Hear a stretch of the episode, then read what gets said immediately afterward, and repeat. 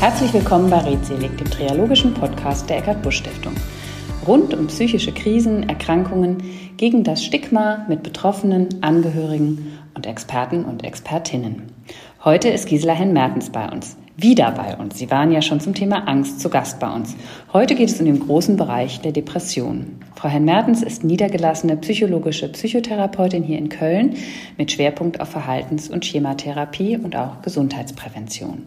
Ich freue mich sehr, dass Sie da sind und Sie waren ja auch ansonsten schon an verschiedener Stelle als Expertin an unserer Seite. Ganz herzlichen Dank dafür. Also nochmals herzlich willkommen und ja, vielleicht starten wir damit, auch wenn einige Zuhörer das schon kennen, dass Sie noch mal ein paar Sätze zu sich sagen und ähm, uns vielleicht auch einfach ein bisschen was erzählen, was Sie so privat mögen. Ja, erstmal vielen Dank nochmal für die Einladung. Ich freue mich immer sehr, wenn ich ähm, Sie unterstützen kann hier mit Ihrer Arbeit.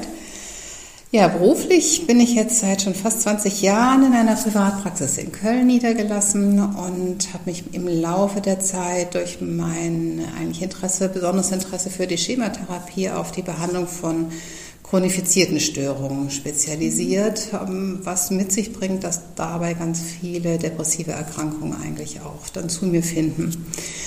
Und parallel dazu arbeite ich noch als ähm, Fortbilderin im Bereich Schematherapie und leite dort auch ein Institut für Schematherapie in Köln für die Ausbildung von Kolleginnen darin, als Dozentin und Supervisorin.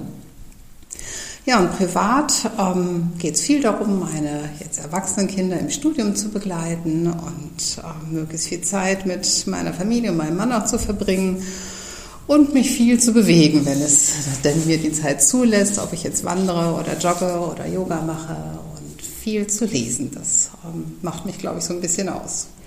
Das klingt sehr ausgeglichen, finde ich. Das ist sehr schön. Ja, ich habe schon gesagt, äh, das große Thema Depression und ich bin auch ganz ehrlich, wir haben auch im Vorfeld mal gesprochen, ne? es war wirklich so ein Trauen wir uns daran, weil ich finde, es ist eines der umfangreichsten Themen so in unserer Arbeit, nicht, dass nicht andere Erkrankungen auch ein großes Feld wären, aber da hatte ich eher das Gefühl, wir können das auch in einer Folge so greifen.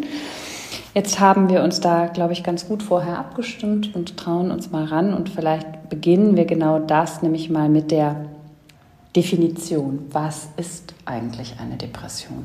Hm. Also unter einer Depression verstehen wir zunächst mal einen Zustand, der vor allem erstmal gekennzeichnet ist dadurch, dass die Betroffenen sich sehr niedergeschlagen oder traurig fühlen und so das Interesse an Dingen verlieren, die ihnen eigentlich Freude machen, also auch wirklich so freudlos sind. Das sind so die Kernsymptome und dazu gehören noch mal eine ganze Reihe weiterer Symptome, die auftreten können, aber nicht unbedingt müssen. Aber viele Betroffene zweifeln so an ihrem Selbstwert, verlieren das Vertrauen in sich, haben Schlafstörungen und entsprechend kommen sie dann im Tag schlecht ähm, so in die Gänge, können schlecht aufstehen, schleppen sich durch den Tag, können sich schlecht konzentrieren ähm, viele haben auch ähm, Ängstlichkeit und Unruhe parallel oder merken, dass sich ihr Appetit verändert. Ähm, der Schlaf, Schlafstörung hatten wir schon, aber bis hin so zu körperlichen Problemen mit Schmerzen, dass die Libido nachlässt ähm, und sogar sich auch Suizidgedanken einstellen. Also dieser ganze Strauß kann bei Depressionen auftreten. Es ist immer so ein bisschen individuell verschieden, ähm, was und wie viel auftritt. Und das macht so ein bisschen aus, wie wir rein von der professionellen Seite her dann auch die Diagnosen etwas unterscheiden. Mhm. Das geht ja jetzt erstmal von bis. Und ähm, vielleicht kreisen wir gleich mal ein, wann, wann bin ich eigentlich an einem Punkt, wo ich mir Hilfe suchen muss, auch Vielleicht sprechen wir in der Folge gleich nochmal darüber, was mache ich vielleicht auch, um es zu verhindern oder was mache ich bei leichteren Formen, wo mhm. ich selber was tun kann. Ähm, ich würde gerne noch mal eine andere Frage davor schieben, was wir auch, ich erinnere mich gut an einen Film, den wir mal gezeigt haben, der heißt Hedi Schneider steckt fest. Da geht es im Endeffekt auch um eine Depression und der Witz ist, dass das eigentlich ganz lange nicht wirklich gefunden wird, weil derjenige merkt dann zum Beispiel, ja, mein Appetit ändert sich, ich habe Schlafstörungen, ich bin irgendwie unkonzentriert, ich bin noch nicht so gut drauf, aber auf die Depression kommt man ganz lange nicht. Mhm. Woran liegt das eigentlich? Oder, ne, also dass so ähm, im Prinzip erst so auch viel mehr im somatischen Bereich gesucht wird, dass das äh, so wenig auf der Hand liegt oder bestätigt das auch das, was Sie kennen? Um, ähm, durchaus. Also ich habe viele oder häufige Patienten, die dann sagen, ähm, ja, eigentlich kennen das doch auch andere. Ist das eigentlich wirklich jetzt behandlungsbedürftig? Geht es mir schlecht genug mit dem, was ich da berichte? Ähm, und ja, es gibt letztendlich auch so ein bisschen äh, schleichende Übergänge zwischen dem, dass äh, das ganz normal ist, solche Symptome in einem gewissen Ausmaß zu entwickeln, wenn wir einfach gerade in einer schwierigen Lebensphase sind, wenn wir schwere Belastungen haben, entweder im Beruf durch hohe Belastungen oder es gibt einen Todesfall in der Familie oder eine Beziehungskrise. All das sind so Lebensereignisse, die dazu führen, dass wir ganz normal erstmal Schwierigkeiten haben, uns darauf einzustellen und dass häufig unsere Psyche dann auch entsprechende Symptome entwickelt und auch der Körper damit betroffen ist. Und vielleicht macht dieses, es ist ja irgendwie ganz normal, dass mir es gerade nicht gut geht, auch so das aus, dass viele das erstmal nicht so als wirklich krankheitswertig auch sehen und so vielleicht den Übergang nicht mitbekommen, wann wir eigentlich sagen würden, jetzt ist es ein bisschen lange, dass es andauert oder die Symptome sind zu schwer dafür, dass es, ähm, was du da erlebt hast. Mhm. Und äh, das macht, glaube ich, das aus. Mhm Neben dem, dass es auch immer noch nicht so bekannt ist ähm, in der allgemeinen Bevölkerung, wann wir wirklich eben auch so eine Depression diagnostizieren und das ernst nehmen wirklich. Mhm. Ja, da sind wir im Prinzip an der, beim Thema Stigma schon fast angekommen, genau. ne? weil es einfach nicht so darüber gesprochen wird, wie wir über andere, mhm. auch somatische Erkrankungen ja. sprechen. Ja? Aber Sie hatten gerade genau den Punkt, wann ist es denn zu lang oder zu viel oder ne, wann muss ich sagen, so jetzt ist es klinisch bedeutsam, jetzt ist es mhm. klinisch behandlungsbedürftig, jetzt muss ich hier was tun. Ja. Also bei der ganzen Liste, die ich vorhin aufgezählt habe an möglichen Symptomen, die eine Depression kennzeichnen, kann es entweder sein, dass wir mindestens fünf, sechs von diesen Punkten ähm, gleichzeitig haben über eine Zeit von zwei Wochen. Und dann sagen wir, dann liegt wahrscheinlich eine depressive Episode vor. Und ganz wichtig ist, dass entweder diese Niedergeschlagenheit oder dieser Verlust von Freude, ist, diese beiden sind so die Leitsymptome. Eins von beiden muss da sein, plus eben noch vier, fünf andere von den anderen Symptomen. Oder es ist von allem so ein bisschen irgendwie da, ähm, aber nicht so richtig stark ausgeprägt. Und dann wird es interessant, wenn das Ganze mehr als einen Monat anhält. Mhm. Vor allem noch einen Monat, nachdem vielleicht auch so eine Belastung ein Stück weit abgeklungen ist. Und auch da sagen wir, ähm, das sprengt eigentlich den Rahmen einer ähm, zu erwartenden Anpassungsleistung, die wir immer wieder mal machen müssen. Wenn Sie jetzt sagen würden, es gibt, also natürlich gibt es Gründe, ne? also Sie hatten einige auch eben angefügt ähm, oder ähm, ja gesagt, ne? also der Tod in, in der, eines nahen Angehörigen der Familie, eine Beziehungskrise oder auch schwere Belastung. Und trotzdem ist ja mal so die Frage, was sind denn eigentlich Ursachen?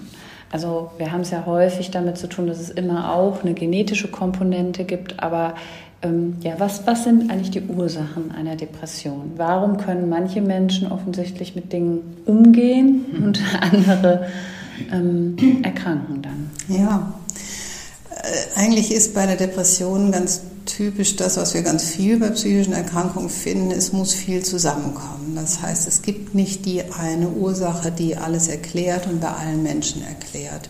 Sie haben schon die möglichen genetischen Faktoren angesprochen. Also wir wissen, dass in Familien, in denen die Eltern, Großelterngeneration, wo es schon mal depressive Erkrankungen gab, dass dann die Kinder eine erhöhte Wahrscheinlichkeit haben. Wir sprechen davon Vulnerabilität dafür überhaupt zu erkranken.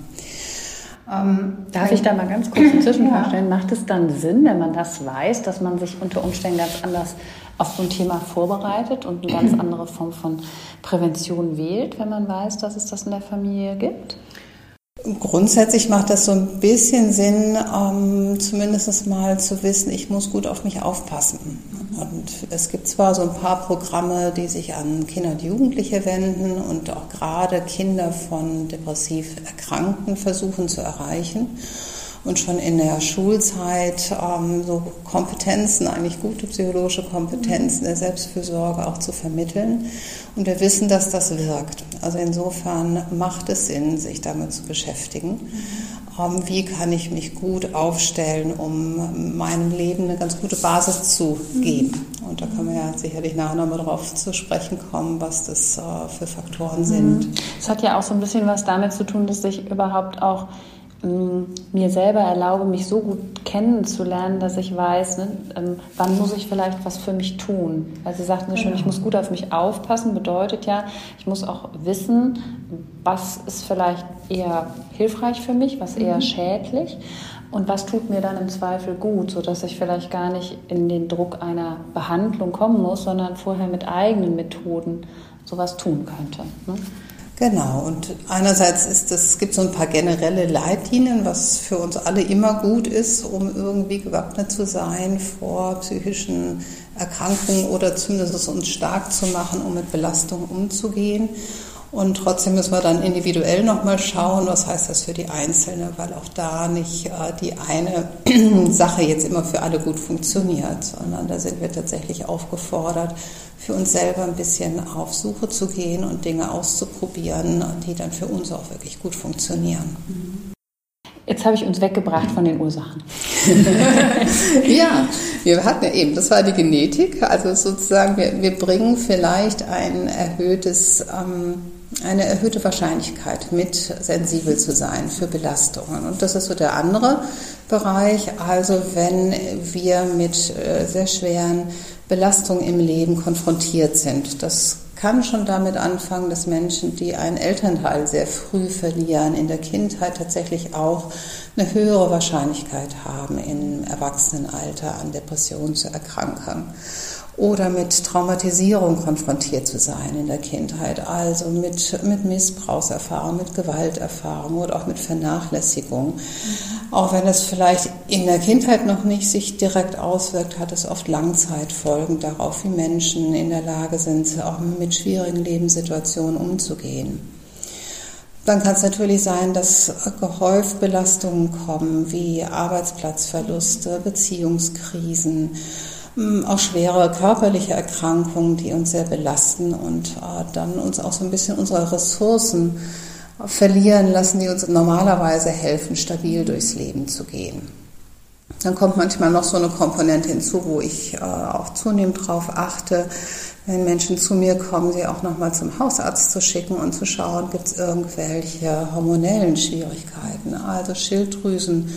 Probleme, Erkrankungen oder Eisenmangel, Vitamin B12, das sind so ganz organisch greifbare Dinge, die auch dazu beitragen können, dass sich äh, deutliche depressive Symptome entwickeln. Und all das müssen wir letztendlich im Blick behalten und versuchen für die Einzelperson zu gucken, was von dem ganzen Strauß an Möglichkeiten ist denn jetzt das Mosaik, was auf diese Person zutreffen könnte.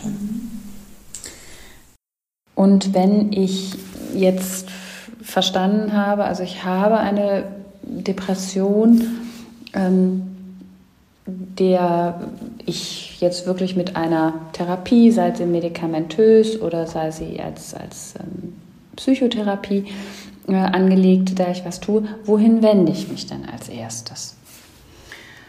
Ja, als erstes glaube ich, sind inzwischen viele Menschen erstmal im Internet unterwegs. Das hat so seine Tücken und ähm, von daher weise ich gerne auf die Selbsthilfeorganisationen wie die Depressionsliga ähm, oder die Deutsche Depressionshilfe hin, weil sie dort wirklich ähm, fundiertes Wissen bekommen und sich informieren können und auch erste ja, ähm, Selbsttests machen können, um mal sich ähm, zu prüfen, könnte das, was ich da erlebe, in dieses Störungsbild reinpassen. Ähm, das ersetzt aber nicht, dass er auch nochmal ein Fachmensch auch draufschaut. Das kann entweder der Hausarzt äh, schon mal sein, so als erste Anlaufstelle, einfach weil wir alle in der Regel dort schneller hinkommen als zu irgendwelchen Fachpersonal. Ähm, und auch die Hausärzte sind eigentlich Anlaufstellen, um zu gucken, ist es ein Mensch, der eine Psychotherapie braucht oder überweise ich äh, die Person eher an einen psychiatrischen Facharzt. Ist es jemand, den ich einfach wirklich erstmal krank schreibe, um ihn aus der Belastung rauszuholen? Mhm. Oder ist da jemand, der wirklich so schwer krank ist, dass ich ihm wirklich schon auch direkt eine stationäre Behandlung ähm, empfehle? Das heißt, der Hausarzt sehe ich da schon so ein bisschen als ein Gatekeeper zu schauen, ähm, was ist das Erste, was ich da raten kann. Darüber hinaus können sich Betroffene natürlich auch direkt an PsychotherapeutInnen wenden. Ähm, da gibt es ja im Rahmen der gesetzlichen Krankenkassen so das System, dass wir erstmal Erstgespräche anbieten, die wirklich auch der Diagnostik dienen und wo die KollegInnen dann auch gut Orientierung geben können, ist das eine behandlungsbedürftige Depression oder nicht und eine Empfehlung aussprechen können, was sie dann ähm, an Behandlung anraten. Des Weiteren gibt es dann eben die Ärzte für Fachärzte für Psychiatrie, die eher spezialisiert sind darauf, eine medikamentöse Behandlung einzuleiten. Und ganz wichtig, ähm, wenn in irgendeiner Form auch sowas wie Suizidalität, suizidale Gedanken, Impulse mit einer Rolle spielen, dass sie wirklich auch jederzeit, äh, auch nachts, an die Ambulanzen der psychiatrischen Kliniken sich wenden können, um da im Notfall gut versorgt zu werden. Finde ich einen sehr wichtigen Hinweis, den Sie da gerade gegeben haben. Ähm, ich würde gerne noch den Aspekt der Selbsthilfegruppen ergänzen. Also die Depressionsliga kommt ja im Prinzip so aus dem betroffenen Bereich. Die Depressionsliga und die Depressionshilfe sind in ihrer Struktur ja so ein bisschen unterschiedlich. Ich finde, dass beide Organisationen ganz großartige Arbeit machen, zum Teil ja auch mit, inzwischen wirklich auch mit viel prominenter Unterstützung, mhm. was ihnen auch gut tut. Ne? Ja. Denn ähm, dieses ähm, offen damit umgehen, ähm, Thorsten Sträter, mhm. Harald Schmidt ist ja da so der, der Moderator, genau. äh, jetzt nicht als Betroffener, sondern eben als Moderator, aber der ähm, auch ganz klar sagt, ich unterstütze dass sie, das tut denen gut. Die Selbsthilfegruppen sind ja mehr so das, was wirklich dann vor Ort in Städten stattfindet. Und da ist auch unsere Erfahrung, dass das natürlich auch so ein Mittel ist oder so, so eine Initiative ist, die kann ich mal schnell oder ich kann relativ schnell selber da mal hingehen, mal hören. Ne? Man muss natürlich immer noch sagen, Menschen, die, die vielleicht ja gerade in so einer Krise sind, dass sie eigentlich nicht wissen, wie sie ihr Frühstück auf den Tisch bekommen, die sind unter Umständen auch nicht fähig, jetzt zu organisieren, okay, wann trifft sich diese Selbsthilfegruppe? Habe ich jetzt den Mut und die Kraft, da hinzugehen? Das muss man natürlich anders sehen. Dafür gibt es auch eine Menge solcher Veranstaltungen zwischen online. Das macht das zumindest ein bisschen leichter. Und das sei hier so mal noch erwähnt, dass wir oft feststellen, dass das auch mal gut tut, sich so auszutauschen, zumal ja das Warten dann auf die wirkliche Therapie oft auch lange dauert. Absolut, genau. Und das ist ein großer Haken bei der Geschichte. Ähm, ich glaube, auch für die Behandlung von Depressionen gibt es inzwischen ein zertifiziertes digitales ähm, Medizinprodukt, wie man das ja dann so schön nennt. Also es gibt ja äh, verschiedene äh, Möglichkeiten, auch ja, Therapie vorbereitend oder Therapie begleitend etwas zu machen. Auch das da bin ich nicht ganz äh, die Fachfrau für, für diese digitalen Anwendungen, aber auch das gibt manchmal eine Chance, äh, diese Zeit zu überbrücken und schon erste Anregungen zu bekommen. Also in der Tat gibt es ein paar Apps, auch gerade in dem Bereich, die sogar von Krankenkassen getragen genau. werden und die zertifiziert sind ähm, und ähm, auch wirklich als von Betroffenen als ganz gut ähm, äh, sowohl bedienbar als auch in ihrer Wirkung als ganz gut und erfolgreich beschrieben werden. Aber ich glaube, das ist auch immer sehr, es ist sehr abhängig von der Person, wie, wie ähm, online-affin sie gegebenenfalls genau. ist, ne? und auch von der Depression und wie das gelagert ist, ob das gerade gut passt. Aber ich würde mal immer sagen, Versuch ist es auf jeden Fall wert. Es ersetzt wahrscheinlich nichts anderes, aber es kann ein, eine gute Ergänzung sein. Auf jeden Fall. Und ähm, es ist immer besser, etwas zu tun und ähm, in, in Aktivierung ein Stück weit zu bekommen und eventuell über solche Apps auch eine Anregung oder einen Impuls zu kriegen, mhm. ähm, als sozusagen nichts zu tun. Und von daher ist das ja zu unterstützen. Wie ist es denn, was verschlimmert denn die Symptomatik und was verbessert sie gegebenenfalls, wenn ich jetzt mal davon ausgehe, dass ich ja auch selber ein bisschen mitdenken und mitarbeiten kann? Was mhm. kann ich für mich selber tun? Ein Stückchen leuchtete das gerade, vielleicht schon ein bisschen auf. Also wenn wir depressiv sind und so sehr niedergedrückt sind und der Antrieb schlapp ist, dann fällt es den Betroffenen in der Regel sehr schwer, irgendetwas zu tun und aktiv zu werden. Und gleichzeitig führt es diese Inaktivität und dass die Menschen sich zurückziehen, keine Lust mehr haben, sich mit anderen zu treffen, nicht mehr rauszugehen, dazu, dass eigentlich das, was uns helfen könnte, wieder rauszukommen aus der Depression, nämlich positive Erlebnisse zu haben, von den sozialen Kontakten zu profitieren, einfach von der Unterstützung und dem Kontakt mit anderen Menschen ähm, zu profitieren, dass das immer weniger wird. Und damit reiten wir uns eigentlich noch mehr in so eine Teufelskreisspirale rein. Also zu viel Rückzug und zu viel Inaktivität und Passivität. Ähm, die eigentlichen Symptome der Depression sind, wenn wir dem zu viel nachgeben, fördert es die Depressivität. Gleichzeitig ist es aber so, dass wir auch ernst nehmen müssen, dass Depressive teilweise auch nicht einfach so können. Ähm, also wir können auch nicht einfach sagen, reiß dich mal zusammen und mach mal. Die ganze Zeit im Kopf. genau.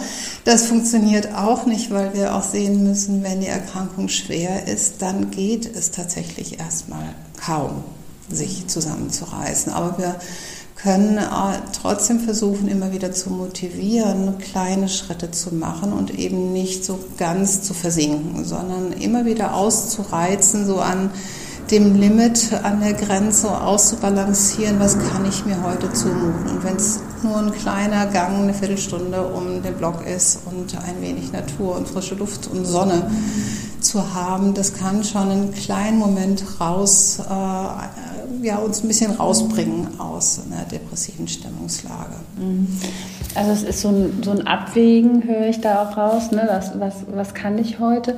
Macht es vielleicht Sinn, da auch die, ja, ich sag mal, die Menschen im Umfeld vielleicht auch mir an die Seite zu holen und zu sagen, ich würde mich freuen, wenn du mich einfach abholst und fragst, weil dann werde ich so ein bisschen mehr mitgenommen, als dass ich das vielleicht selber tragen muss. So, ähm, ich gehe jetzt raus. Also ich würde mir vorstellen, wenn ich wüsste, da kommt jemand und holt mich ab und ich kann dann zwar sagen, du, heute schaffe ich keine Dreiviertelstunde, heute schaffe ich nur 20 Minuten spazieren gehen, aber ich freue mich, dass du da bist. Ich kann vielleicht auch nicht so viel erzählen. Ähm, ist das, glaube ich, immer noch leichter. Es wäre großartig, wenn Menschen das ähm, für sich hinbekommen, das so aktiv wirklich auch auszusprechen und sagen, das täte mir gut. Ähm, manchmal sind sie aber so auch beschämt über ihre Situation, dass ihnen das gar nicht so gelingt, andere von sich aus anzusprechen. Und da sind wir wieder an dieser Schwierigkeit, dass ähm, Angehörige, Freunde drumherum das manchmal mitkriegen, da zieht sich jemand zurück und wir auch gerne helfen wollen, aber es manchmal gar nicht so leicht ist, äh, da eine gute Balance zu finden, aus Hilfe anzubieten, immer wieder auch anzubieten, äh, trotz diverser Absagen. Also eine gewisse Hartnäckigkeit zu behalten, aber nicht zu aufdringlich zu sein mhm. und auch die Grenzen ähm, der Betroffenen zu respektieren. Also ich glaube, dass wir sprechen ja immer hier in diesem Podcast auch über die, äh, sagen wir mal, die, die Gefühle, die Wahrnehmung und was, wie, was das mit den Angehörigen macht. Und ähm, das ist in der Depression schon auch manchmal ein, auch da ein langer, schmerzhafter Weg ich, ähm, und wir hatten ja eben so diesen Charakter, ne? reiß dich doch mal zusammen. Das, also so, es gibt ja inzwischen schon, kursieren im Internet schon so schöne Zusammenstellungen von Sätzen, was man ähm, psychisch Erkrankten und Depressiven bitte nicht sagen soll. Ich glaube, das ist genau. absolut äh, Top One. Und, ähm, aber ich finde immer schön dieses, ein Angebotsmann. Ich bin da, wenn ja. du mich brauchst und sag du, was du brauchst. Wenn, ne? Genau. Oder einfach mal einen Vorschlag machen und dann eben es auch nicht so persönlich nehmen, wenn eine Absage kommt, wissend, dass jemand eben erkrankt ist. Ähm, weil dieses da dranbleiben ist, glaube ich, auch ganz wichtig, dass ein Betroffener spürt, derjenige ist deshalb jetzt nicht weg, ne? sondern er hat verstanden und dann ist es heute nicht, dann ist es eben nächste Woche wieder. Ja, genau. genau. Ähm, wie sieht es denn mit den Komorbiditäten aus? Das sind ja die Erkrankungen, die mit der Depression einhergehen. Ähm, meistens kommt die psychische Erkrankung ja nicht in Reinkultur, sondern hat noch was ähm, am Rande im Gepäck. Wie sieht das denn hier aus? Mhm. Zum einen ähm, gibt es einen hohen Anteil an Angststörungen, die auch parallel mit Depressionen auftreten. Ähm, beim letzten Mal, als ich hier war, ging es um die Angststörung. Und das gesagt, es, gibt, genau, es gibt einen großen Anteil an äh, komorbider Depressivität. Oder also genauso gilt es umgekehrt. Mhm. Ähm, ich habe jetzt nochmal Daten geschaut. Da war so etwa von 50 Prozent die Rede der Betroffenen, die auch ähm, wirklich klinisch bedeutsame Angststörungen entwickeln. Ganz viel auch Thema sind Suchterkrankungen. Ähm, wir können uns gut vorstellen, dass Betroffene, die sich so niedergedrückt fühlen oder so, so schwach und gelähmt fühlen, ähm, in die Gefahr kommen, entweder schlechte Gefühle durch zum Beispiel Alkoholkonsum oder auch illegale Drogen wegzumachen oder zu versuchen, sich aufzuputschen, um zu funktionieren im Job. Und das ist ein großer Gefahrenbereich an der Stelle. Und ähm, Zahl sagt, etwa ein Drittel der Betroffenen äh, ist in der Gefahr, auch eine Suchterkrankung zu entwickeln. Und dann kommt eigentlich alles, ähm, fast alles, was wir auch sonst kennen. Es geht um posttraumatische Belastungsstörungen, Störungen, Essstörungen, vor allem Schlafstörungen. Einfluss auf äh, Sexualität bis hin zu ausgeprägten sexuellen Störungen und was so ein bisschen mein äh, Spezialbereich ist, eben auch eine ganze Reihe von Persönlichkeitsstörungen, die eigentlich, wenn man so will, äh, in, im Untergrund schlummern, wenn Menschen an Depressionen erkranken. Gibt es ähm, regelrechte Risikofaktoren für eine Depression? Tatsächlich ja. Man kann ganz gut eingrenzen, dass Frauen fast doppelt so häufig erkranken wie Männer. Also wir beide haben ein deutlich erhöhtes Risiko. Aber da muss ich mal gerade was dazwischen fragen. Ist es nicht so, wenn ich jetzt, ich bin jetzt 52, wenn ich es bis jetzt nicht hatte, kriege ich es nicht oder stimmt das nicht? Äh, dass sie es gar nicht kriegen, da sind wir leider nicht raus. Ähm, aber die Gefahr wird geringer. Das heißt tatsächlich, was mich auch überrascht hat, das war mir auch nicht so klar, als ich nochmal nachgeschaut habe, dass es eine deutliche Häufung gibt bei jungen Erwachsenen zwischen 18 und 25 Jahren. Also eigentlich genauso die Übergangsphase, wenn es darum geht, dass junge Erwachsene in die Selbstständigkeit gehen und so ihr eigenes Leben aufbauen und ähm, dann offensichtlich mit den auftretenden Aufgaben dann überfordert sind, was eine wichtige Rolle spielt. Dann ist wichtig äh, der Faktor in Beziehung sein oder nicht. Also getrennte, geschiedene, einsame Personen erkranken häufiger, Menschen mit geringerem Bildungsgrad und vor allem unsicherer Arbeitssituation sind gefährdeter. Das ist sehr nachvollziehbar. Auch wo wir wohnen spielt eine Rolle. In Großstädten gibt es mehrere depressive Erkrankungen. Und das wieder, was ich vorhin sagte, in Bezug auf Ursachen, äh, wenn es um belastende Lebensereignisse geht, je häufiger Menschen belastende Lebensereignisse ähm, oder ihnen widerfahren, und desto höher ist das Risiko letztendlich ähm, zu erkranken, vor allem wenn diese Belastungen sehr eng getaktet aufeinander folgen, sodass eigentlich nicht möglich ist, sich zwischendurch mal irgendwie wieder zu regenerieren. Okay. Ähm, so quasi die Partnerfrage zu den Risikofaktoren ist für mich immer die Frage nach der Prävention, der Früherkennung. Ähm, wir haben das schon ähm, vor im Eingang so ein bisschen gestriffen, aber da wäre jetzt die Frage, was ist denn, ich sag mal, für jemanden, der eigentlich denkt, so eine Depression nicht mein Thema, aber trotzdem will ich natürlich, wir tun ja heute viel für unsere, ja, ich sag mal, für unsere körperliche Gesundheit, dass wir fit bleiben, dass wir keine Herz-Kreislauf-Erkrankungen mhm. kriegen.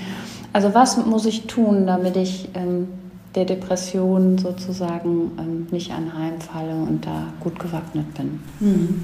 Das Schöne ist, dass das ähm, so allgemein gesunde Leben, auch was so körperliche Erkrankungen anbelangt, auch der Psyche ganz gut zuträglich ist. Das heißt, sowas wie mich gesund ernähren, ähm, auf meinen Schlaf achten, dass ich ausreichend schlafe, ähm, dass ich auf äh, Suchtmittel jeglicher Art nicht komplett verzichte, aber da sehr bewusst mit umgehe dass ich mich ausreichend bewege. Da gibt es tatsächlich auch Studien zu, die zeigen, dass selbst kleine Bewegungseinheiten am Tag oder innerhalb der Woche, wenn wir da ein bisschen was steigern, schon wirklich einen Effekt hat, auch präventiv auf unsere Stimmungslage.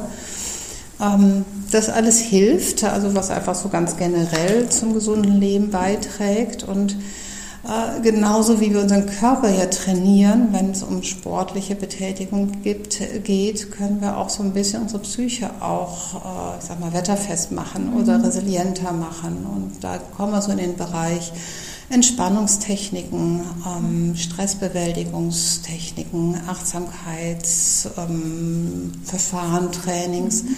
die ganz generell uns helfen, uns äh, besser ja, zu stärken, um mit dem, was das Leben an Veränderungen und Herausforderungen mit sich bringt, auch gut umzugehen. Mhm.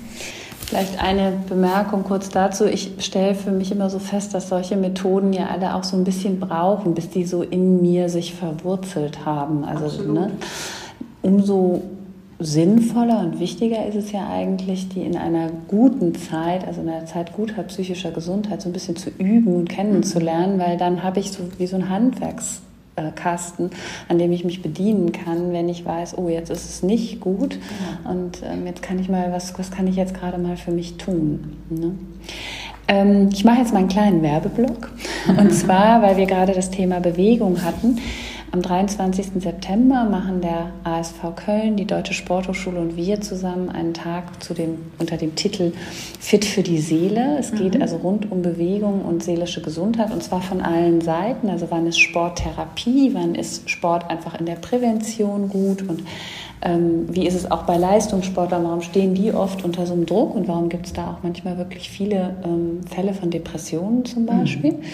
Ähm, das leitet mich über zu der Frage, was können denn Patienten noch selber für sich tun? Vielleicht ungewöhnlichere Methoden oder ja, was, ja, was gibt es da noch so?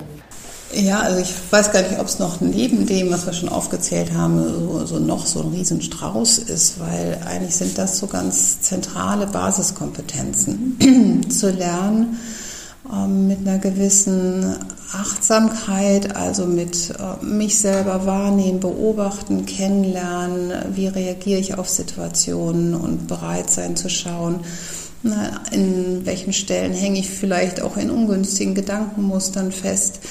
Äh, und da sich beobachten, das kann alles helfen. Und ähm, Ernährung im Sinne von gesunde Ernährung ist wichtig, Sport habe ich erwähnt.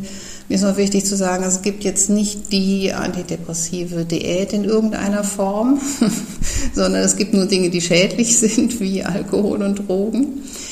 Ähm, also von daher glaube ich, es braucht nicht jetzt irgendwie was ganz Spezielles, Abenteuerliches, sondern es geht um dieses ganz basale, ähm, mir was Gutes tun, auf äh, sowas wie Tagesstruktur zu achten. Wenn ich merke, ich bin sehr überlastet, ich fange an, ähm, Schlafstörungen zu kriegen oder ich fühle mich einsam, zu gucken, wie kann ich dem ein bisschen entgegenwirken. Also es gibt viele Stellen, wo wir äh, schauen können, wie kann ich frühzeitig wahrnehmen, da kommt was in eine Schieflage und dann dem entgegensteuern. Wenn wir jetzt mal weggehen von dem, was kann ich selber tun und was ist auch eher so präventiv, wie sieht es denn mit den klassischen Behandlungskonzepten aus? Also wie, wie sind die aufgeteilt? Was tun Sie mit den Patienten? Sie hatten mir gesagt, also Sie haben doch durchaus auch einige davon und auch wenn es unter Umständen chronisch ist. Und was grenzt das auch wieder ab von unter Umständen einem klinischen, äh, einem Klinikaufenthalt, einer klinischen Behandlungsmethodik? Also ich kann natürlich am fundiertesten darüber berichten, was in der kognitiven Verhaltenstherapie passiert. Ähm, auch tiefenpsychologische Therapien äh, sind wirksam. Und, ähm, aber da bin ich einfach nicht die Fachfrau für. Von daher erzähle ich mal ein bisschen, was in der Verhaltenstherapie so klassischerweise gemacht wird. Und wichtig ist eben erstmal wirklich hinzuschauen bei der Einzelperson und zu verstehen, was gibt es da für Bedingungen, die jetzt zu dieser depressiven Krise geführt haben, weil uns das dann auch einen Anhaltspunkt dafür gibt, wo setzen wir eigentlich an. Und ähm, ganz klassisch geht es viel darum, erstmal wieder eine Aktivierung zu fördern, also gucken, welche positiven Aktivitäten könnte der Betroffene wieder etwas mehr in sein Leben hineinbringen und eben das in äh, jeweils passenden kleinen Schritten wieder äh, mehr Platz haben zu lassen. Da geht es viel um Tagesstruktur, um Schlafhygiene, solche ganz basalen, praktischen Dinge. Dann schauen wir uns ein bisschen an, gibt es vielleicht ungünstige Denkmuster, die auch in der Depression sehr äh, verbreitet sind. Also Gedanken wie, ich bin nichts wert oder es lohnt sich alles nicht und ich mache alles falsch, ich bin ein Versager. Ähm, die können wir verstehen. Einerseits hinterfragen, wie weit äh, sind die eigentlich berechtigt, meistens eben in dieser Totalität nicht und können das hinterfragen und überprüfen mit den Patienten. Und wir können auch zu schauen, und das ist so ein wichtiger Part innerhalb der Schematherapie, zu verstehen, wie sind solche Muster vielleicht auch entstanden. Meistens ähm, sind die nicht erst in der Depression entstanden, sondern begleiten diese Menschen schon ziemlich lange. Und ähm, da gucken wir uns an, auf welchen biografischen Hintergründen baut das eigentlich auf und kann ich mit einem besseren Verständnis dessen, was da an, an Bedürfnissen nicht gut versorgt wurde im Leben dieser Menschen, ähm, gucken, was brauchen sie eigentlich jetzt an vielleicht liebevollerem eben Selbstgespräch mit sich und Ermutigung, äh, um solche sich so richtig festgehakten Denkmuster auch zu verändern. Und in der Verhaltenstherapie arbeiten wir dann auch viel mit ganz ähm, praktischen Übungen wie Rollenspiele oder mal verschiedene äh, innere Stimmen auch auf Stühle zu setzen, die so ganz äh, praktisch sind und auch ein bisschen Spaß machen, weil wir dann nicht nur im Reden sind, sondern ganz praktisch erfahren können, wie könnte eine Veränderung aussehen und das auch besser einzuüben. Und sich anfühlen. Ne? Und sich anfühlen, genau, weil wirklich über diese Erfahrung in dem Moment mal was anderes zu machen, ähm, das ist ein ganz wichtiges äh, Agens, also Veränderungswirkmittel, was uns hilft, wirklich was anzustoßen. Jetzt gibt es ja auch den großen Bereich der Psychopharmaka und der Antidepressiva unter den Psychopharmaka. Wie muss ich das denn verstehen? Also ähm, brauche ich immer beides? Geht auch nur eines oder ist es mal so, dass es vielleicht angeraten ist, erstmal ein bisschen medikamentöse Therapie zu machen, damit eine Verhaltenstherapie erst wieder möglich wird? Ähm, und wie kommt, wie sieht es in der Klinik aus? Ja, da müssen wir leider unterscheiden zwischen dem, was steht eigentlich idealerweise in den Leitlinien und wie sieht unsere reale Versorgung aus. Die Leitlinien, das heißt, das ist so ein ähm, ein Text, der eigentlich von Wissenschaftlern äh, formuliert wird, die alle möglichen Studien betrachten und gucken, was ist wirklich bewährt. Und ähm, da steht Psychotherapie für alle Verlaufsformen von Depressionen an erster Stelle. Von einfachen angefangen bis auch richtig zu schweren Verläufen. Und Medikation wird eigentlich frühestens ab einem mittleren Schweregrad empfohlen, dass es dazu kommt, sodass ähm, beides parallel gemacht wird. Also nur eigentlich bei ganz, ganz schweren depressiven Verläufen, die nicht auf Psychotherapie ansprechen, ähm, sagt man, da braucht es wirklich das äh, Psychopharmakon. Oder wenn Menschen so schwer depressiv sind, ähm, die sehe ich dann auch gar nicht in der ambulanten Praxis, dass sie wirklich gar nicht mehr aus dem Bett kommen und kaum auf Ansprache reagieren. Da können wir auch erstmal nicht psychotherapeutisch arbeiten. Auch da ist der Versuch erstmal über eine medikamentöse Unterstützung, da so das Muster oder das, die Symptomatik ein bisschen zu lindern, damit Psychotherapie überhaupt möglich wird. Aber eigentlich eben Psychotherapie als das Mittel der Wahl was sich aber leider nicht so ganz in der Realität abbilden lässt, weil, wie ja schon oft besprochen, die hm, Versorgungssituation das gar nicht hergibt, dass alle Menschen, die es brauchen könnten, wirklich an erster Stelle Psychotherapie bekommen. Das heißt, häufig hm, ist die Situation so, dass äh, sie erstmal mit einem Medikament ein Stück weit ähm, versorgt werden und dann leider lange warten müssen, bis eine Psychotherapie stattfinden kann. Stationär, das war ja auch vorher noch so die Frage, haben wir eigentlich die Möglichkeit, dass dieses Setting, was in Kliniken angeboten wird, noch ähm, sehr viel mehr anbieten kann als das, was wir in der ambulanten Therapie machen. Das heißt, dadurch, dass die Menschen ein Stück weit raus sind aus ihrem normalen Alltagsgefüge, aus den Belastungen, auch aus einer familiären Situation, die vielleicht auch für sich genommen belastend ist und einfach wissen, so jetzt bin ich in dieser Klinik, jetzt geht es hier nur um mich. Alleine das kann schon helfen. Und sie haben einfach rund um die Uhr Ansprechpartner und eine sehr viel höhere Dichte an therapeutischem Angebot, auch von vielen verschiedenen Therapieformen. Da kommen dann noch Sporttherapie, Musiktherapie und Krankengymnastik und Körpertherapie und Ergotherapie und all diese Dinge mit dazu. Und jeder Ansatz bringt nochmal so einen anderen Zugang zu mir selber und dieses ganze große Strauß an Zugangswegen kann es einfach sehr unterstützen, wirklich ähm, bei schweren Verläufen die Sache zu unterbrechen und eine Heilung auch wirklich voranzubringen. Und in den Kliniken ist die Möglichkeit besser mit Medikamenten auch äh, mit höheren Dosierungen ähm, zu arbeiten, weil die Überwachung einfach gewährleistet mhm. ist. Und da sind Niedergelassene notgedrungenermaßen ein bisschen vorsichtiger und es führt dazu, dass es oft lange dauert. Also man weiß, dass äh, bei den antidepressiven Medikamenten es oft zwei, drei, vier Wochen dauert, bis überhaupt eine Wirkung wirklich spürbar wird. Und das heißt, das braucht eine ganz schöne Geduld und einen langen Atem und auch noch das Überwinden von durchaus diversen Nebenwirkungen, um zu schauen, ist das jetzt eigentlich ein Medikament, was mir wirklich hilft. Und manchmal muss man dann nach fünf, sechs Wochen sagen, nee, das war irgendwie nichts und wir müssen ein neues Medikament ausprobieren. Also auch hier gibt es nicht das eine Mittel, was für alle funktioniert. Und leider sind die, die Erfolgsraten der Antidepressiva, wie man heute weiß, nicht so ähm, grandios, wie es eine ganze Zeit lang schien. Und von daher sehe ich sie auch in meiner Praxis, ähm, dass manche Menschen sehr davon profitieren und es ist sehr unsere Arbeit unterstützt. Aber es ist auch realistisch zu sehen, dass viele entweder nicht von profitieren oder den, die Behandlung mit den Pharmaka abbrechen, weil die Nebenwirkungen zu unangenehm werden. Das ist das, was man immer wieder hört. Das äh, klingt schon auch, wenn Sie das so in der Klinik für einen wirklich schweren Fall beschreiben, das klingt schon auch nach einer ganz, ganz, ganz besonders harten Zeit. Wenn man ohnehin schon in so einem Tal ist, da durchgeht, dann ist man dort und unter Umständen dann das Medikament versucht, setzt auch Hoffnung rein und das funktioniert nicht und ich muss bin zurück auf Los und ne, genau. äh, das stelle ich mir schon sehr schwer vor.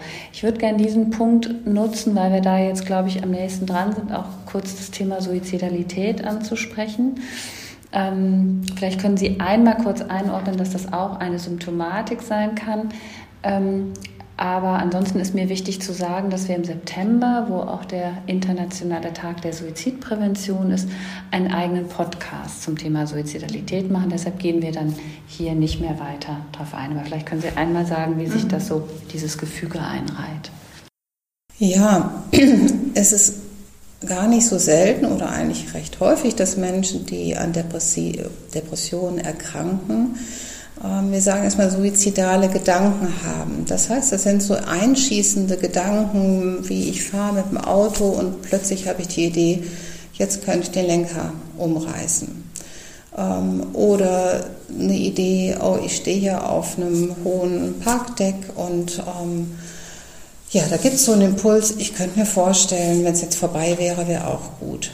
Das sind dann so einschießende Gedanken, die aber auch schnell wieder weg sind und die nicht damit einhergehen, dass Menschen anfangen, wirklich konkret zu planen, einen Suizid zu begehen. Und ähm, ganz wichtig ist zu verstehen, solche einschießenden Gedanken gehören häufig erstmal dazu und sind für sich genommen ähm, noch nicht gefährlich. Die haben ja auch manche, also die hat man ja auch, oder das gibt es auch bei Menschen, die gar nicht depressiv sind. Auch das, genau.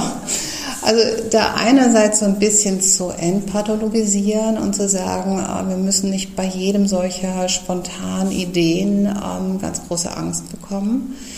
Ähm, aber wenn wir anfangen, entweder bei uns selber das zu merken oder dass Angehörige mitkriegen, dass Menschen ähm, häufiger darüber sprechen, dass sie sowas für sich in Erwägung ziehen und dass sie anfangen, konkret zu überlegen, wie würde ich das tun. Oder erst recht, wenn sie anfangen, Vorbereitungen zu treffen, dass wir das absolut ernst nehmen.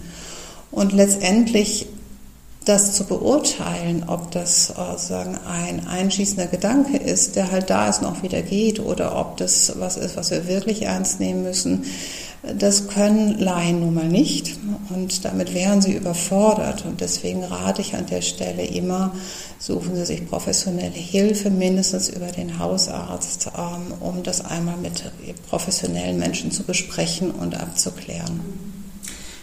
Dankeschön für die Einordnung und ich denke, es ist auch nochmal ganz wichtig zu sagen, dass man auch als aus der Angehörigenposition nicht die Sorge haben sollte, die Menschen nicht darauf anzusprechen. Es ist ein, ähm, äh, es ist ein Irrglaube, dass man jemanden erst auf die Idee bringt, wenn man Absolut. das anspricht. Ne? Also Im lieber im Gegenteil, lieber einfach offen ja. ansprechen. Und hier der zweite kleine Werbeblock. Wir haben ja vor einigen Jahren mit der Stadt Köln zusammen das äh, Suizidpräventionsnetzwerk Überlebenswert gegründet, das also auf der Website ähm, viele Kontakte, Informationen, Hinweise und Hilfen parat hält und zwar auch für Menschen, die verschieden mit der Thematik konfrontiert werden. Ne?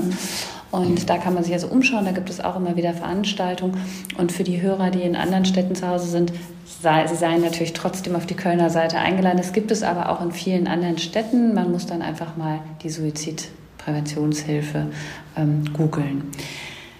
Dann kommen wir mal zu einer ganz wichtigen Frage. Ist eine Depression heilbar? Und dann sage ich grundsätzlich ja. An sich ist die Idee einer depressiven Episode etwas, was um, ähm, so drei bis sechs Monate anhält und um, ähm, dann eben auch wieder sich zurückbildet. Um, das Problem ist, dass wir, wenn zum ersten Mal so eine depressive Episode auftritt, wir nicht genau wissen können, wie entwickelt sich das im weiteren Lebensverlauf. Bei den meisten Menschen tritt es mal auf und geht wieder zurück äh, und das war's. Aber es gibt auch Verläufe, wo wir sehen, ähm, dass depressive Phasen immer wieder mal im Leben auftauchen und zwischendrin sind sie wieder völlig fit.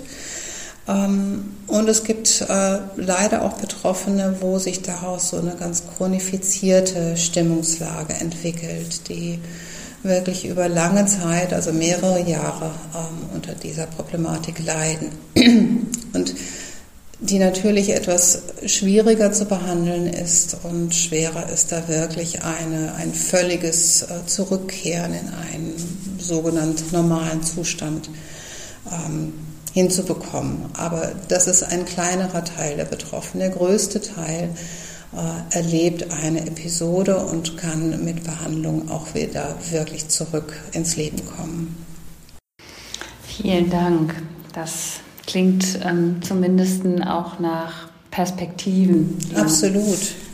Es ist absolut immer lohnenswert und eben wirklich, also auch wenn ich von diesen schwierigen Verläufen gesprochen habe, ähm, heißt es nicht, dass die nicht auch behandelbar sind. Aber es braucht mehr Geduld und ähm, mehr Anstrengung leider aus diesen sehr langen, schweren Verläufen herauszufinden. Aber selbst da gibt es Möglichkeiten.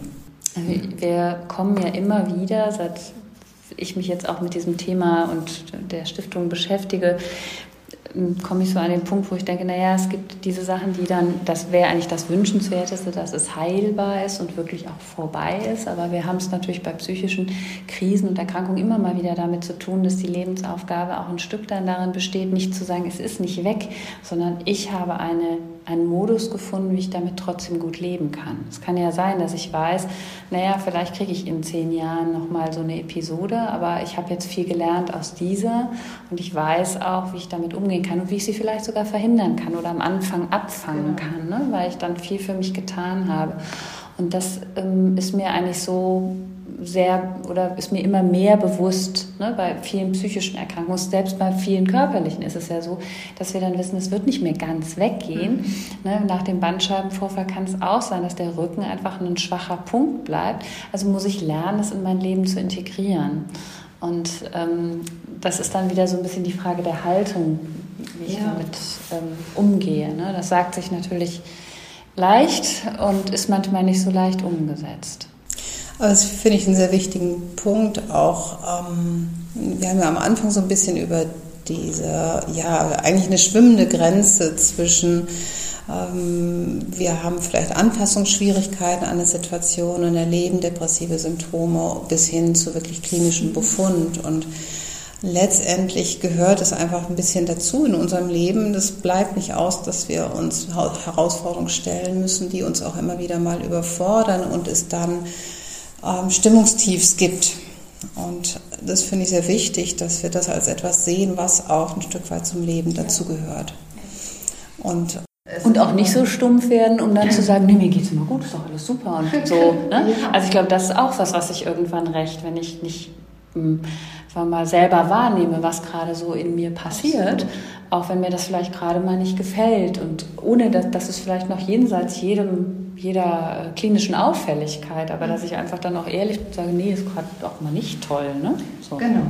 Und das bietet ja dann den, die Möglichkeit zu gucken, woran muss ich vielleicht ein bisschen arbeiten. Und ein Teil des am Ende der Therapien dreht sich ehrlich immer um Rückfallprophylaxe und ähm, wirklich zu verstehen, ja, was sind meine ähm, Punkte, auf die ich aufpassen muss und wie Sie sagten, so meine schwachen Schwachstellen, wo ich vielleicht besonders äh, ein Augenmerk drauf halten muss, um gegenzusteuern. Mhm.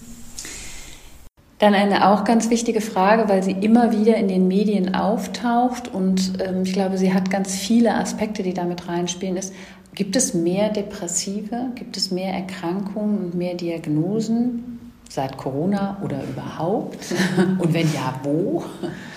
Ja, das ist, äh, wir haben ja im Vorfeld ein bisschen darüber gesprochen, das ist tatsächlich schwierig zu greifen, ähm, weil es viele Faktoren gibt, die damit reinspielen, dass ähm, es auch tatsächlich erhöhte Zahlen gibt. Also auch durch die Medien ist ja immer wieder durchgegangen, dass gerade mit Corona und auch jetzt noch mit dem lang andauernden Kriegsgeschehen in der Ukraine äh, die Zahlen von psychischen Erkrankungen der Krankenkassen deutlich steigen. Und Depression gehört da an erster Stelle mit dazu. Was wir aber nicht wirklich genau auseinanderhalten können, ist, inwiefern sich das wirklich um eine Erhöhung von Erkrankungen handelt oder ob es Sie mit Ihrer Arbeit unter anderem inzwischen geschafft haben, ähm, dass das Stigma, sich mit einer psychischen Erkrankung zu melden, tatsächlich weniger geworden ist. Das heißt, es wird mehr gesehen, mehr als Depression erkannt. Ähm, das wissen wir letztendlich nicht. Und auch wie weit dann solche vorübergehenden Faktoren wie die Corona-Krise dann einfach zu einem kleinen Peak führen, der dann auch wieder abflaut. Es gibt Daten, die zeigen, dass weltweit es ähm, Bereiche gibt, wo die Diagnosen sehr viel häufiger gestellt werden. Dann kommt wieder ins Spiel, ähm, auf welche Art und Weise Diagnosen gestellt werden und äh, in der Profession die Systeme, nach welchen Kriterien die Diagnose gestellt wird, sich auch verändert haben im Laufe der Jahre, sodass auch hier die Vergleiche schwierig sind. Also es bleibt festzuhalten, ja, selbst wenn die Diagnosen häufiger gestellt werden, wissen wir nicht genau, ob es wirklich ein realer Zuwachs an Erkrankungen ist oder ähm, andere Faktoren eine Rolle spielen. Wir hatten im Vorfeld ja ähm, so schön dann das Fazit gezogen. Eines können wir, glaube ich, sagen, stark abnehmend sind sie nicht. Nein. So. Und äh, das zeigt auch die Relevanz des Themas und dass es wichtig ist, sich damit so auseinanderzusetzen, aber auch mit diesen pauschalen Ankündigungen. Wir haben ganz viel mehr Depressive eben vorsichtig umzugehen genau. und das mal einzuordnen. Ne? Auch die Ärzte sind ja inzwischen besser informiert, also Hausärzte. Ne? Das ja. heißt, es kommt unter Umständen dazu einer Diagnose, wo es früher geheißen hätte, ja, ich schreibe sie mal eine Woche krank, aber es ist nichts. Und das muss man natürlich alles so in der Summe sehen. Genau. Ne? Und auch die immer wieder im ICD ähm, und DSM, also das sind die äh, Diagnosemanuals, die internationalen oder auch die wir hier dann direkt für Deutschland benutzen, dass da auch immer mal wieder neue ähm, Optionen sozusagen hinzukommen. Also haben wir auch mehr Diagnosen. Ne? Genau. Ne? Das äh, ist ja auch noch so ein Aspekt. Ja, ich habe es schon gesagt, wir sprechen immer auch über die Situation der Angehörigen. da haben Sie ja sicherlich auch so ein bisschen Einblick durch Ihre Arbeit. Mhm. Wie ist das denn für die Angehörigen mit depressiv erkrankten Menschen?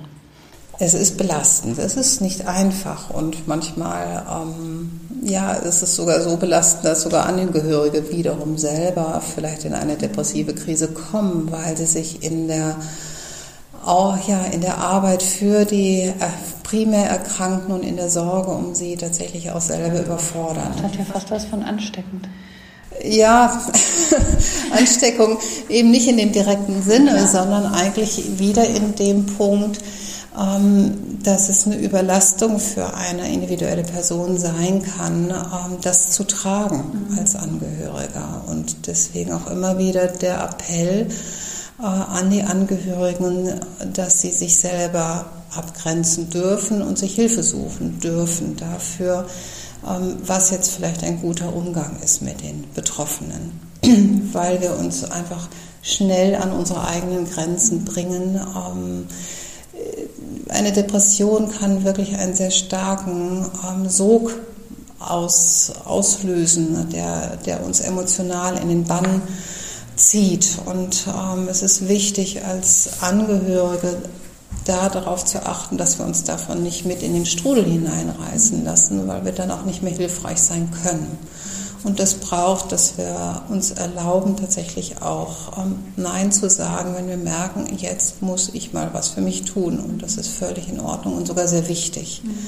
Weil letztendlich ist das auch das, was wir als Therapeutinnen ja tun müssen. Wir müssen immer gut dafür sorgen, dass wir selber gut aufgestellt sind und Grenzen setzen, weil wir sonst unsere Arbeit nicht tun können. Und das gilt für Angehörige genauso noch viel mehr, weil sie ja in einem unmittelbaren Kontakt mit den Erkrankten sind. Und das tatsächlich ähm, ja insofern eine Ansteckung haben kann, weil dieses, äh, dieses, diese Stimmung, äh, die eine Depression verbreitet, äh, so ein Stückchen ansteckend mhm. wirkt.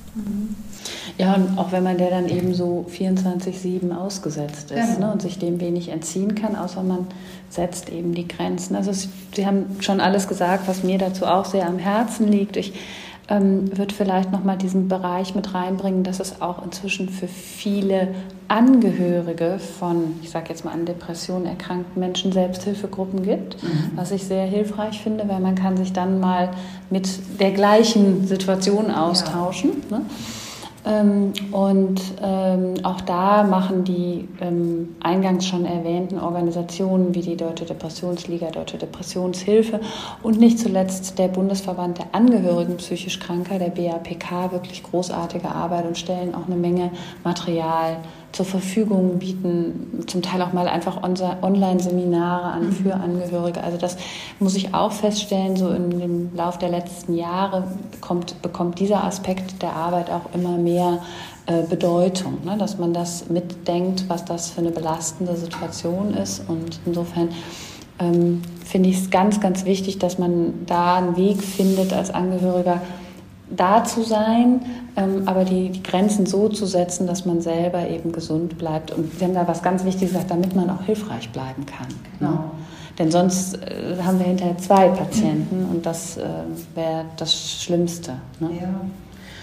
Und was mir noch wichtig ist, vielleicht auch wirklich zu sagen, Angehörige können nicht den Job von Therapeuten übernehmen. Das heißt, wirklich zu sehen, sie können die Betroffenen ein Stück weit ermutigen, ähm, Schritte zu tun oder sich Hilfe zu suchen, aber sie können letztendlich nicht die Heilungsverantwortung für die Betroffenen übernehmen, sondern die Betroffenen müssen es letztendlich selber mit Unterstützung durch Professionelle tun.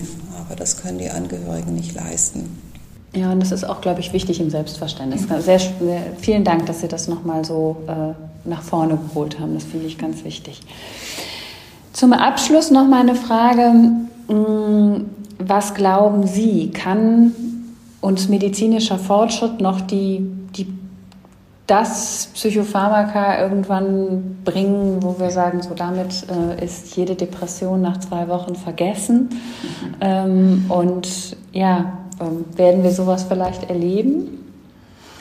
Also da wage ich nicht so ganz die Prognose, weil ich als psychologische Psychotherapeutin nicht ganz so fit bin in den pharmakologischen Dingen. Aber es gibt schon spannende Entwicklungen. Ähm, vielleicht haben Sie es mitbekommen, auch, äh, dass zunehmend äh, eigentlich psychotrope Drogen so in das Blickfeld kommen der professionellen Forscher. Äh, da geht es einerseits ums Cannabis, aber auch um Psilocybin, das ist so ein, ein Pilzwirkstoff, und Ketamin ist auch eine ähm, Droge, die letztendlich zunehmend erforscht werden und ähm, wo interessante Ergebnisse schon vorliegen, gerade zum Ketamin, das ähm, wo man festgestellt hat, aber in kleinen Studien, die können wir noch nicht verallgemeinern, aber dass die Gabe tatsächlich zu einem sehr schnellen Unterbrechen zumindest mal der depressiven Symptomatik führt. Was, was ja manchmal schon ganz viel sein ja, was, ne? was für sehr schwer Depressive äh, manchmal wie ein, ein Lichtblick ist, überhaupt Hoffnung zu schöpfen, dass da noch was geht, was dann wiederum auch eine Wirkung entfaltet. Also ich glaube, da ist sicherlich noch Luft nach oben und ähm, es bleibt abzuwarten, was da die Grundlagenforschung einfach noch entdeckt. Aber ich glaube auch, dass es zum menschlichen Leben dazugehört, dass wir mit solchen depressiven Phasen einfach konfrontiert sind in unserem Leben. Vielen, vielen Dank, liebe Frau Herrn Mertens, dass Sie wieder mal an unserer Seite waren. Ich glaube, wir haben dieses große Feld ähm, ganz gut aufgespannt, ähm, was so mhm. sich um die Depression rankt. Und ich glaube, eines kann man auf jeden Fall heute mitnehmen, dass ähm, man sehr viel tun kann bei der Depression und für sich selber, dass es gute Therapien und Ansätze gibt und dass es auch ähm, immer irgendwie einen Grund zur Hoffnung gibt, damit zu beginnen. Absolut. Vielen Dank. Vielen, vielen Dank Ihnen. Ja, und dann, äh, Sie haben zwar eingangs schon so viel gesagt, aber haben Sie noch einen ultimativen Tipp? Äh, was Sie machen, damit äh, Sie auf keinen Fall irgendwann erkranken? Oder gibt es irgendwas? ich bin ja nicht, bin ja auch ein normaler Mensch und bin nicht gefeit vor depressiven Stimmungslagen. Oder was tun Sie, um besonders gute Laune zu kriegen? Ich frage Ja, also für mich ist wirklich das, was ich ein Stück weit am Anfang auch schon gesagt habe. Also es ist Natur, ist eine absolute ähm, Moment, was mir sehr, sehr gut tut. Ähm, das ist ja übrigens auch bewiesen, ne? Es ist auch bewiesen und Sport in der Natur tatsächlich auch. Ja. Und ähm, mich auszutauschen mit mir nahestehenden Menschen ähm, finde ich sehr, sehr wichtig und hilfreich. Und äh, ja, Meditation ist auch eine wichtige Säule für mich, ähm, die mir hilft, auch ähm, letztendlich frühzeitig mitzukriegen, was so in mir passiert und äh, die Dinge gut zu halten in dem, was da gerade los ist. Sehr schön, vielen, vielen Dank. Ich spreche im August mit Danny Trotscher aus Köln über Ticks. Und wenn ihr Fragen und Anregungen, Kritik oder irgendwas habt, immer her damit. Vielen Dank. Bis bald bei Redselig.